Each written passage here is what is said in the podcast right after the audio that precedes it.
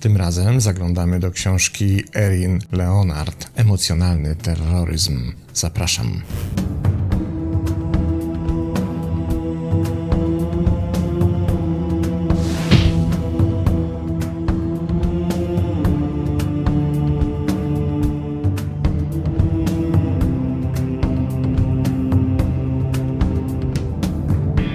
I standardowo najpierw sprawdźmy, kim jest autorka dzisiejszej książki. Doktor Erin Leonard jest praktykującą psychoterapeutką od 18 lat. Obecnie praktykuje w Indianie u doktora Soniego. Podczas pobytu w Children Memorial Medical Center otrzymała nagrodę Show Research Award. Jest wielokrotnie nagradzaną autorką czterech książek. Z tego co sprawdziłem, żadna z jej książek niestety nie ukazała się na rynku polskim. Za książkę Loving Well otrzymała nagrodę Bronze Living Now w 2016 roku. Często występuje jako ekspert w wielu programach telewizyjnych. Ja pominę wymienianie ich wszystkich, a lista jest naprawdę imponująca. Udziela się również jako wykładowca akademicki. Książka Emocjonalny terroryzm została opublikowana w 2015 roku, czyli przed 8 już laty. Zacznijmy zatem od pierwszego fragmentu. Co to znaczy być emocjonalnie terroryzowanym? Wyobraź sobie życie w związku, w którym czujesz, że byłoby łatwiej, gdybyś był fizycznie maltretowany. Czasami przemoc emocjonalna i psychiczna może pozostawić bolesne rany, które są znacznie gorsze niż fizyczne. Wiele osób nie ma pojęcia, że są w związku, w którym rządzi nienawiść. Po prostu wiedzą, że coś jest nie tak i wiele razy zastanawiają się, czy to nie jest czasem moja wina. W dzisiejszych czasach rutyną stało się słuchanie tragicznych historii o prześladowanych dzieciach, które potem odbierały sobie życie. Wiele osób nie wie, że zastraszanie jest produktem identyfikacji projekcyjnej i może wystąpić nie tylko u dzieci w wieku szkolnym, ale także u par małżeńskich, dorosłych i w miejscu pracy. I to, czego książka dotyczy, to zjawisko, które według dr Leonard stało się podstawą terroryzmu emocjonalnego i które nazywane jest identyfikacją projekcyjną. Czym jest identyfikacja projekcyjna? Wielu z nas zna freudowską koncepcję, a przynajmniej termin projekcja. Projekcja to mechanizm obronny, który polega na przypisywaniu innym ludziom nieakceptowanych własnych cech lub emocji. Często jesteśmy winni angażowania się w jakieś zachowania projekcyjne w pewnym momencie naszego życia, na przykład jeśli osoba obawia się, że ktoś jej nie lubi, może w końcu zdecydować, że nie lubi tej osoby. Zapewnia to bezpieczeństwo ego tej osoby, ponieważ stała się osobą odrzucającą, a nie odrzuconą. Identyfikacja projekcyjna to rozszerzenie projekcji, które po cichu odnajduje się w wielu związkach, wywołując poczucie winy, wstydu, wściekłości i zazdrości. Ogromne znaczenie ma zrozumienie mocy identyfikacji projekcyjnej, która ma zdolność wykraczania poza niszczenie relacji osobistych. Ponieważ podstawowa emocja nienawiści znajduje się u podstaw tego nieświadomego zachowania, jeśli pozwoli się jej zamanifestować bez interwencji, może spowodować wiele dysfunkcji i szkód. Taka rzecz jest tak potężna, że historycznie wiązano ją z ludobójstwem i znaleziono u podstaw rasizmu, seksizmu i innych zagrażających kulturowo stygmatów. Teraz wyobraź sobie wpływ, jaki może mieć tak potężne narzędzie psychologiczne gdy jest używane w związku osobistym. Skutki takiego emocjonalnego ataku mogą być zarówno dezorientujące, jak i niszczące. Wyjaśnijmy pokrótce, na czym polega to zjawisko identyfikacji projekcyjnej. Na, gdybyśmy mogli stworzyć taką listę rankingową najbardziej przykrych, czy też mówiąc wprost, wrednych zachowań w relacji. To w moim przekonaniu identyfikacja projekcyjna znalazłaby się, no, chyba na podium, jak nie na najwyższym miejscu. Tych procesów, które są dla drugiej osoby najbardziej destrukcyjne, najbardziej przykre, czy też najbardziej bolesne. Na czym ona polega? Otóż w identyfikacji projekcyjnej mamy sobie osobę, która nie akceptuje w sobie jakiejś cechy. Więc dokładnie tak samo jak się dzieje w projekcji, projektuje tę cechę na inną osobę, żeby poczuć ulgę, żeby pozbyć się napięcia, które towarzyszy temu odkryciu, że oto mam jakąś cechę, której w sobie nie akceptuję. W identyfikacji projekcyjnej dochodzi jeszcze jeden, ale jakże straszny, katastrofalny element. To jest, i owszem, projektowanie na innych tych cech, które nie akceptujemy w sobie, ale jednocześnie oczekiwanie, że choć w drobnym wymiarze te inne osoby wezmą na siebie odium tej cechy, za co mówiąc kolokwialnie, będziemy mogli po nich jechać. I ulga nie bierze się stąd w identyfikacji projekcyjnej, jak w samej projekcji, że oto ktoś też to ma, a zatem ja nie jestem sam w tym, że walczę, czy też cierpię, czy też zmagam się z jakąś cechą, ale ulga polega na tym, że ktoś też to ma i ja mu teraz za to dowalę. Ja się teraz za to po nim przejadę. Pokażmy to na przykładzie. Oto mamy osobę, która się martwi. Niech to będzie starsza osoba, mama dorosłej już córki. I ta mama dorosłej już córki generalnie ma taką tendencję do zmartwień, cały czas tymi zmartwieniami żyje, te zmartwienia zaprzątają jej głowę i ona sama wie i sama rozumie, że te zmartwienia działają na nią destrukcyjnie. Ten akt rozumienia, że ona sama na siebie ma zły wpływ, zamartwiając się, jest dla niej na tyle nieznośny, że teraz szuka oparcia w tym, by oskarżyć o zamartwianie się również tę dorosłą córkę. Czyli ona jakby zdejmuje ze swoich barek część tego balastu i mówi: Przecież ty też się zamartwiasz, przecież ty sobie totalnie nie radzisz ze zmartwieniami, przecież ty cały czas chodzisz zmartwiona. Jak ty w ogóle możesz tak żyć, że ty jesteś zmartwiona? Przecież to jest nie do zniesienia. Widzisz, co się teraz dzieje? Ona oskarżając córkę o coś, czego córka nie posiada, ale co ta jej wmawia, sama z sobą zaczyna czuć się lepiej. I ona teraz, zamiast fokusować się na tym swoim życiu, które wykazuje dużą tendencję do zmartwień, ona przerzuca ten fokus, ona przerzuca tę koncentrację na ochrzanianie córki za zmartwienie. I teraz następuje arcyciekawy moment w identyfikacji projekcyjnej. Otóż córka, żeby nie zaogniać tego konfliktu, żeby jakoś to załagodzić, żeby jakoś z tego wyjść, żeby jakoś te emocje ugasić, mówi na przykład następujące zdanie: Tak, mamo, no ale przecież każdy z nas się trochę o coś tam zawsze martwi. Przecież takie zmartwienie to jest domena człowieka i my po prostu w taki sposób funkcjonujemy, że czasem się o coś martwimy. I córka to robi po to, żeby rozładować sytuację, żeby zgasić pożar, i jednocześnie nie jest świadoma tego, że robi coś, co jest dokładnie pokarmem dla identyfikacji projekcyjnej swojej matki. Bo teraz, kiedy córka mówi, no wiesz, mamo, przecież wszyscy się czasem martwimy o różne rzeczy, to matka mówi, a widzisz, mówiłam, że ty się też martwisz, wiedziałam, że ty się też martwisz, że ty sobie kompletnie z tym zmartwieniem nie radzisz. Ja nie wiem, jak tak możesz w ogóle funkcjonować. I co się teraz dzieje? Teraz matka jedzie po córce za coś, do czego córka się przyznała, tylko po to, żeby ugasić pożar, nie dlatego, że się naprawdę martwi, ale matka dostała pożywkę i ona teraz będzie mogła poczuć ulgę, udowadniając córce, że tak naprawdę to zmartwienie to jest problem córki, a nie matki. Straszne? Obrzydliwie straszne. Destrukcyjne i robiące bardzo, bardzo złe rzeczy tym osobom, które są poszkodowane. Poczytajmy dalej. W następnym fragmencie czytamy: Istnieją trzy elementy, które ustanawiają identyfikację projekcyjną: projektor, odbiorca oraz nieświadomy materiał, który jest przenoszony z projektora do odbiorcy.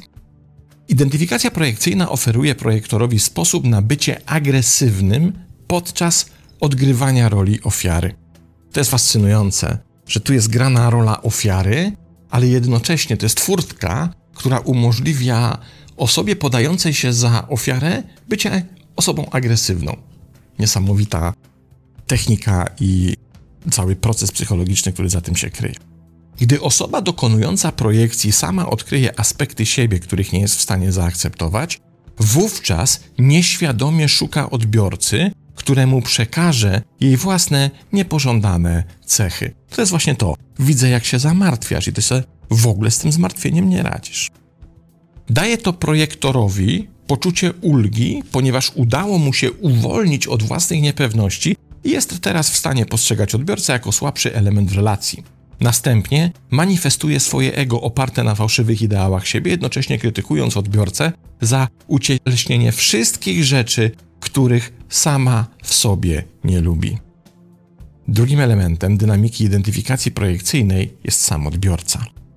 Ta osoba staje się rodzajem naczynia, takiego pojemnika na znienawidzone części samego siebie osoby dokonującej projekcji.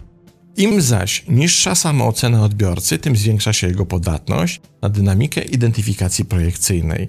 Jednak ważne jest, aby zauważyć, że chociaż odbiorca rzeczywiście cierpi z powodu niskiej samooceny, jego poczucie własnej wartości wciąż nie jest aż tak zagrożone jak projektora. Odbiorcy są również opisywani jako zadowalający innych, czyli tak zwani people pleaserzy. A w wielu przypadkach są również osobami nadwrażliwymi. Dla projektora umieszczenie swoich niepożądanych cech na odbiorcy z powodzeniem przesuwa odbiorcę na pozycję, w której można ją potępić i kontrolować. Gdy odbiorca połyka haczyk, projektor nieświadomie wyczuwa bezbronność odbiorcy i jest przyciągany do dalszych projekcji dzięki poczuciu ich bezkarności. Początkowo czarujący, aby usilnić odbiorcę, projektor zaczyna przekazywać swój toksyczny materiał odbiorcy, który przyjmuje go najczęściej nieświadomie. Akceptacja tego materiału stwarza u odbiorcy poczucie niepewności, a podczas gdy projektor aktywnie łamie odbiorcę, jednocześnie tym samym buduje swoją własną samoocenę. I to, co wydaje się najbardziej kluczowe, to to, że projektor potrzebuje, żeby sobie poradzić z sobą, on potrzebuje odbiorcy. Czyli dla niego znalezienie w swoim otoczeniu odbiorcy jest rodzajem wentyla bezpieczeństwa. Jest rodzajem takiego nakłucia balonu, żeby spuścić z, z tego balonu powietrze na tyle, by przestał on być na tyle nabrzmiały, z którego to nabrzmiałością projektor sobie sam nie jest w stanie poradzić. Czyli moglibyśmy powiedzieć, że to jest rodzaj mechanizmu obronnego, który stosuje projektor, by chronić siebie przed samym sobą, by uniknąć autodeprywacji, by uniknąć autoponiżenia, by nie musieć, a to jest największy koszmar, przyznać się przed sobą, że to on ma problem. No bo teraz, jeśli ja powiem komuś, że ktoś ma większy problem niż ja, i ten ktoś w to uwierzy, ten ktoś zaakceptuje taką koncepcję, no to jednocześnie ten mój problem, którego doświadczam, wyda mi się w tej perspektywie mniejszy, nie? No bo jeśli ja mam problem, a ktoś w ogóle nie ma problemu, no to na pierwszy plan wychodzi mój problem. Ale jak stworzymy taką sytuację, w której uznamy wszyscy, że ten problem po stronie drugiej osobie jest dużo większy, no to mój blednie, mój znika, mój przestaje być aż tak dokuczliwy, a zatem ten poziom niezaakceptowania tego, że ja mam problem, jest dla mnie na tyle do oswojenia, że jestem w stanie sobie z tym poradzić. Czy ja się po prostu leczę czyimś kosztem. Ale żeby to zrobić, ja muszę znaleźć ofiarę, która się da nabrać. Muszę znaleźć taką ofiarę, jak autorka pisze, najczęściej rekrutującą się spośród people pleaserów, czyli takich ludzi, którzy chcą zawsze innym zrobić dobrze, którzy zawsze się podkładają innym, czy też dla osób nadwrażliwych, takich, którzy mają na tyle rozbudowaną wrażliwość, że będą raczej próbowali gasić konflikty, raczej się wycofywać, nawet kosztem ochrony swojego zdania czy ochrony poczucia własnej wartości. Tylko za tym stoi jeszcze jedna niezwykle istotna cecha.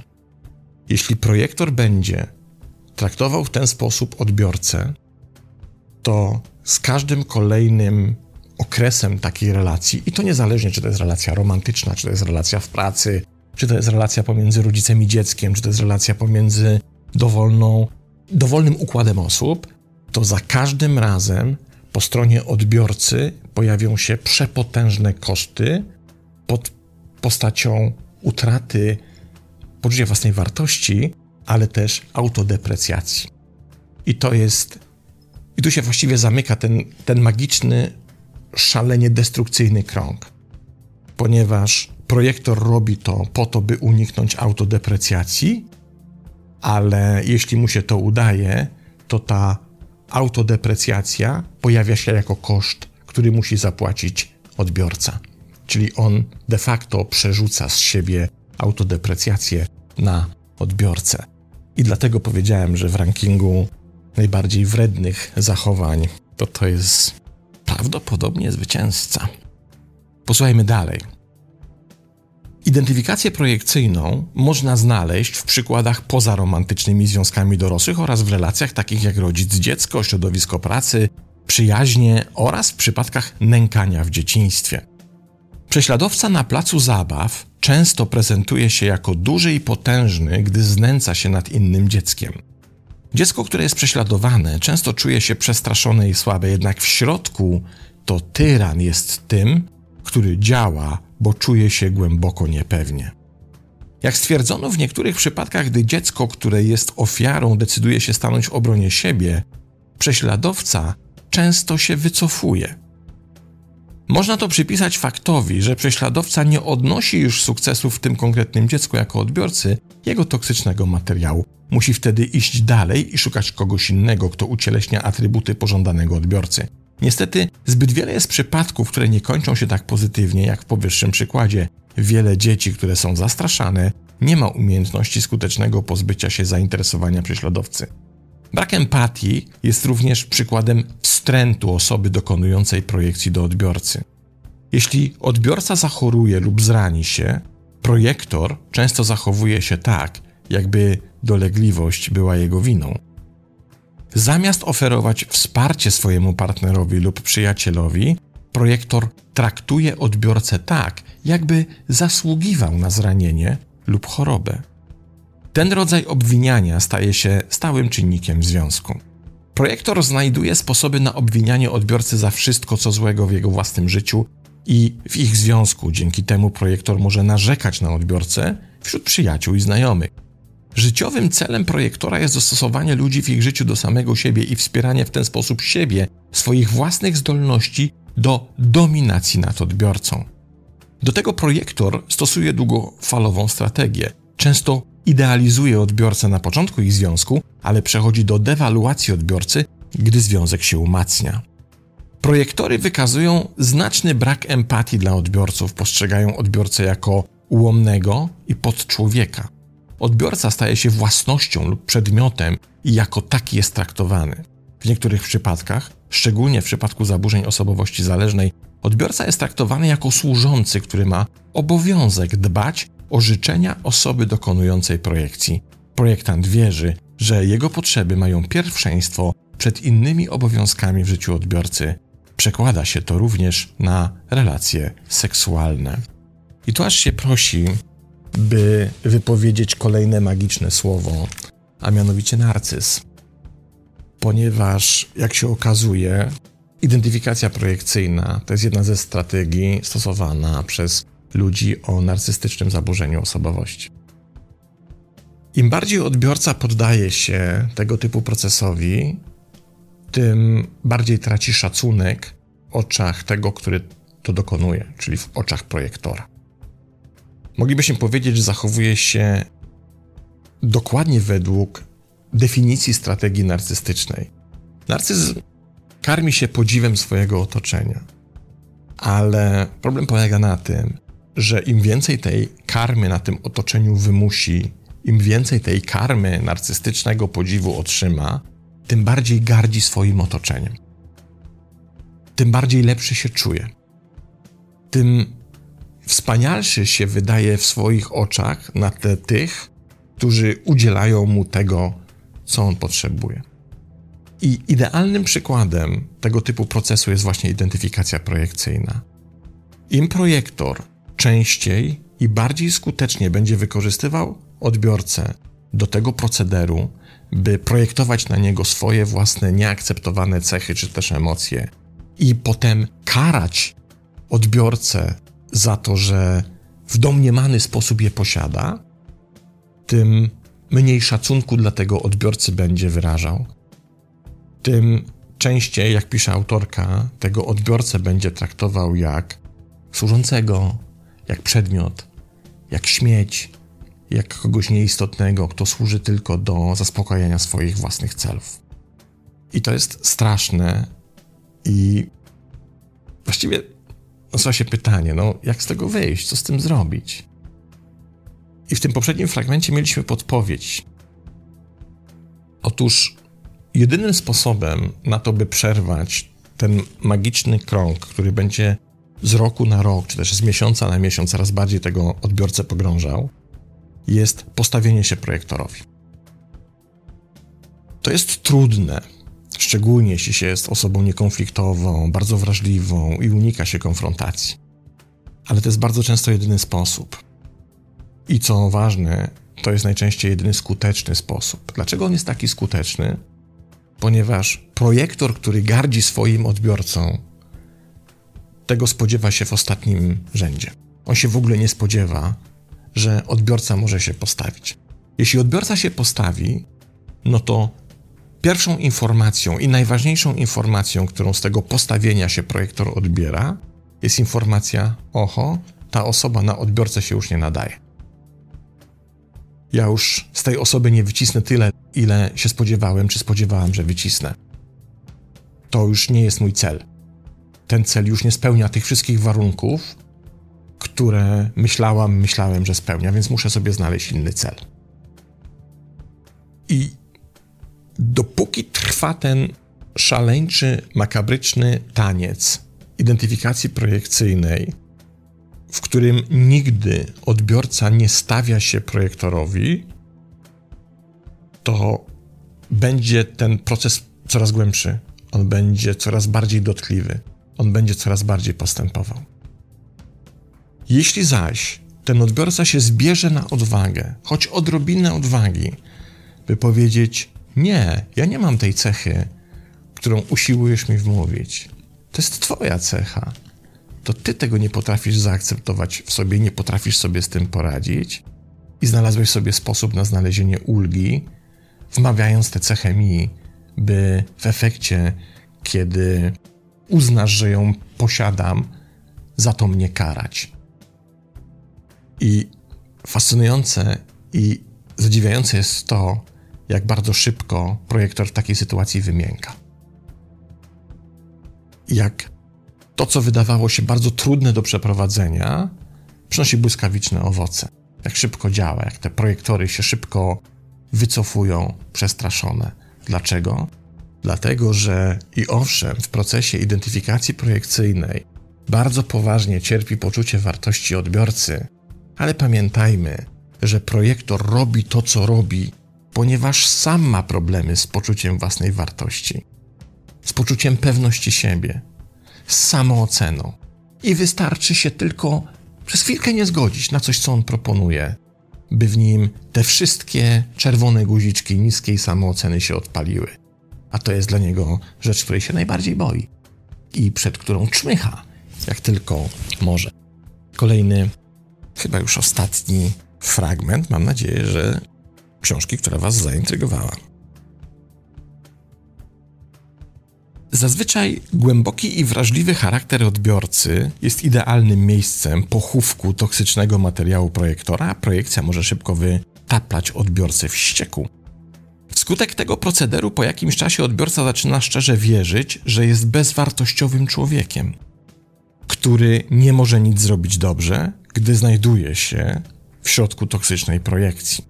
Odbiorcy przypisują swoje przeszłe sukcesy wtedy wyłącznie szczęściu i chętnie przyjmują każdą negatywną opinię otoczenia jako dowód, że są bezużyteczni.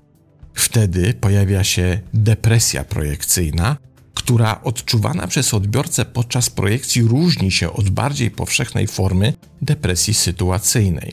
Doświadczenie projekcji to zupełnie inny rodzaj depresji, ponieważ poczucie własnej wartości osoby jest skierowane przeciwko niej.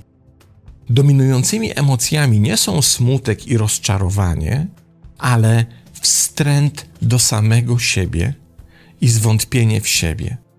Odbiorca potępia się, a poczucie wstydu i winy panuje niepodzielnie. Jeśli dynamika identyfikacji projekcyjnej jest obecna w relacji rodzic-dziecko bez świadomości odbiorcy, jest on skazany na przeniesienie tego wzorca do swoich przyszłych relacji. Ludzi naturalnie pociąga to, co znane, i właśnie z tego powodu odbiorca odczuwa natychmiastową chemię z projektorem. Pamiętając o związkach rodzinnych, rozpoczynają przyjaźń lub zaloty z nowym projektorem, i wtedy w codziennych interakcjach odbiorca może wpaść w swoją rolę niemal z automatu.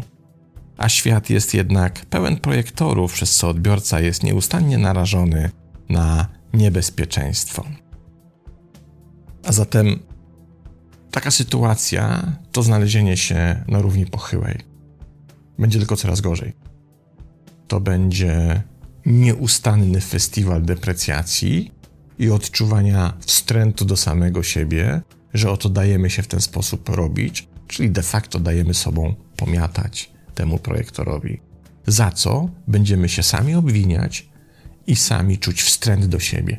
To jest przerażający, przerażająca wizja tego, w jaki sposób można egzystować i jak bardzo jest to wyniszczające dla naszego systemu emocjonalnego. Co zatem zrobić? Rozpoznanie, że ty lub ktoś, z kim możesz być blisko, jest prawdopodobnie odbiorcą lub projektorem, to pierwszy krok do zakończenia wzorca. Biorąc pod uwagę ten fakt, należy zastanowić się nad możliwością zakończenia małżeństwa lub romantycznego związku, czy w ogóle relacji, jeśli czujesz, że wiąże się to z tą destrukcyjną dynamiką. Niemożliwe jest emocjonalne zbliżenie się do projektora bez uszczerbku dla poczucia własnej wartości i godności. Jeśli w grę wchodzą dzieci, ten rodzaj relacji może być niezwykle szkodliwy dla ich rozwoju psychicznego i samopoczucia emocjonalnego, gdy dorastają, będąc świadkami tych relacji. I tutaj ciekawostka. Jeśli chodzi o relację romantyczną, to jednym ze wskaźników, jak podaje autorka, może być aktywność seksualna. Posłuchajmy. Istnieje duże prawdopodobieństwo, że projektory mogą być kiepskimi kochankami.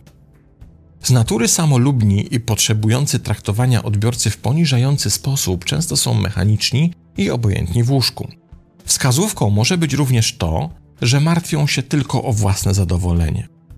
Większość odbiorców leczonych w terapii deklaruje, że unikało współżycia ze swoimi partnerkami czy partnerami. Po latach dewaluacji i poniżania to normalne, że odbiorca zaczyna odczuwać silną niechęć do projektora. Jednak często zaprzecza lub ukrywa swoją niechęć, ponieważ nadal wierzy, że albo potrzebuje projektora, albo czuje się wdzięczny za coś tej osobie. Ponieważ jednak odbiorcy są zdolni do rozwoju emocjonalnego, powoli i metodycznie uświadamiają sobie, że są manipulowani i źle traktowani. Kiedy ta świadomość rośnie, dopiero wtedy zaczynają badać możliwości uwolnienia się od projektora. Problem w tym, że projektory nie są w stanie zaakceptować odejścia odbiorcy nawet po prawomocnym rozwodzie. Nie tylko zniekształcają prawdę o odbiorcy, ale także zniekształcają rzeczywistość, aby chronić swoją samoocenę. Projektor ma swój własny pogląd na rzeczywistość i wygodnie zapomina o swoich wykroczeniach. To rodzaj amnezji urojeniowej. Nawet wtedy, gdy odbiorca, który potrafi wskazać dokładną datę i godzinę zdarzenia, a nawet szczegółowo je opisać projektorowi, zaprzecza tej rzeczywistości i wymazuje je z pamięci. Nie pamiętają udziału w strasznych rzeczach, których się dopuścili. Wciąż czują się lepsi i mają innych za nic. Gdy zaś jednostki działają z pozycji hierarchicznej, z przekonaniem, że niektórzy ludzie są ważniejsi od innych, to tak naprawdę działają z pozycji patologicznej, która rodzi przemoc. Żadna istota ludzka nie ma prawa poniżać, potępiać, zastraszać ani wykluczać innej osoby. Żadna istota ludzka nie powinna decydować o tym, czy druga istota jest ważna ze względu na ilość pieniędzy, które zarabia, liczbę stopni, jakie posiada, krąg społeczny, do którego należy, kościół, do którego należy, liczbę lat małżeństwa i tym podobne. Wszystkie te rzeczy nigdy nikogo nie czynią ważniejszego od kogoś innego. Wartość, jaką mamy dla ludzkiego życia, powinna być uniwersalna. Książka przerażająca w swojej wymowie, ale jednocześnie taka, która pokazuje, że nie ma się co oszukiwać. Nie bez powodu narcyz został umieszczony jako jeden z trzech delikwentów tzw. Tak mrocznej triady. Obok psychopaty i obok manipulatora. To nie jest coś, co się da wyleczyć. Oczywiście można znacznie zmniejszyć uciążliwość narcyza, ale o tym już opowiadałem wielokrotnie, pod warunkiem, że to sam narcyz odkryje, że chce to zmienić i że to jest rzecz, która mu przeszkadza w życiu, bo na przykład rani jego otoczenie. Ale najczęściej tak się nie dzieje, ponieważ narcyz traktuje innych ludzi jako gorszych od siebie, więc co mu będą tam mówić, że on ma się zmieniać? Rada jest niestety jedna i wiem, że to, co powiem, często, co widać w komentarzach, budzi pewien rodzaj sprzeciwu, ale wciąż to będę mówił. Jeśli tak się dzieje w Twoim związku, w jakiejkolwiek relacji romantycznej, przyjacielskiej, rodzinnej, zawodowej, to jeśli tylko możesz, to uciekaj. Ponieważ im dłużej w tej relacji pozostaniesz, tym większe koszty psychiczne docelowo za to będzie trzeba zapłacić. Szkoda życia. Szkoda nerwów, szkoda naszego potencjału. Ale warto na to zwrócić uwagę, warto sięgnąć po książkę Erin Leonard z 2015 roku, która krok po kroku na konkretnych przykładach pokazuje wszystkie meandry, całościowy mechanizm identyfikacji projekcyjnej, który naprawdę warto znać właśnie dlatego, by móc się w porę przed nim ochronić. To tyle. Pozdrawiam i do następnego razu.